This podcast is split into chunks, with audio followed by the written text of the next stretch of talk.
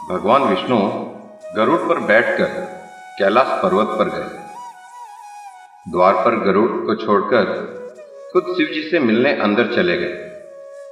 तब कैलाश पर्वत की अपूर्व प्राकृतिक शोभा को देखकर गरुड़ मंत्रमुग्ध थे कि तभी उनकी नज़र एक खूबसूरत छोटी सी चिड़िया पर पड़ी। चिड़िया कुछ इतनी सुंदर थी कि गरुड़ के सारे विचार उसकी तरफ़ आकर्षित होने लगे।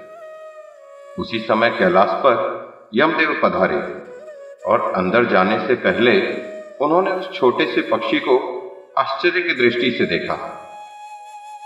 गरुड़ समझ गए, उस चिड़िया का अंतर निकट है और यमदेव कैलाश से निकलते ही उसे अपने साथ यमलोक ले जाएँगे। गरुड़ को दया आ गई।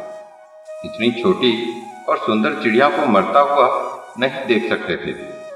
उसे अपने पंजों में दबाया और कैलाश से हज़ारों कोस दूर एक जंगल में एक चट्टान के ऊपर छोड़ दिया और खुद वापिस कैलाश पर आ गए।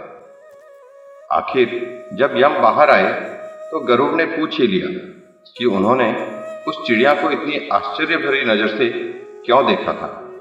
यमदेव बोले, गरुड़, जब मैंने उस चिड़िया को देखा तो मुझे ज्ञात हुआ कि वो चिड़िया कुछ ही पल बाद यहाँ से हज़ारों कोस दूर एक नाग द्वारा खा ली जाएगी। मैं सोच रहा था कि वो इतनी जल्दी इतनी दूर कैसे जाएगी। पर अब जब वो यहाँ नहीं है तो निश्चित ही वो मर चुकी होगी। गरुड़ समझ गए, मृत्यु ताले नहीं टलती, चाहे कितनी भी चतुराई की जाए। इसलिए श्री कृष्ण कहते हैं, करता तू वह है जो तू चाहता है। परंतु होता वह है जो मैं चाहता हूँ। कर तू वह जो मैं चाहता हूँ, फिर होगा वो जो तू चाहेगा। दोस्तों, जीवन के छह सत्य।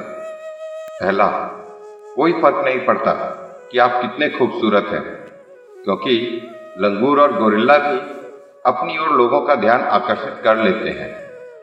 दूसरा, कोई फ़र्क नहीं पड़ता कि आपका शरीर कितना विशाल और मज़बूत है, क्योंकि शमशान तक आप अपने आप को नहीं ले जा सकते। तीसरा, आप कितने भी लंबे क्यों न हो, मगर आने वाले कल को आप नहीं देख सकते। चौथा, कोई फ़र्क नहीं पड़ता कि आपकी त्वचा कितनी गोरी और चमकदार है, क्योंकि अंधेरे में रोशनी की ज़रूरत पड़ती ही है। पांचवा, कोई फ़र्क नहीं पड़ता कि आप नहीं हंसेंगे तो सभ्य कहलाएँगे, क्योंकि आप पर हंसने के लिए दुनिया खड़ी है।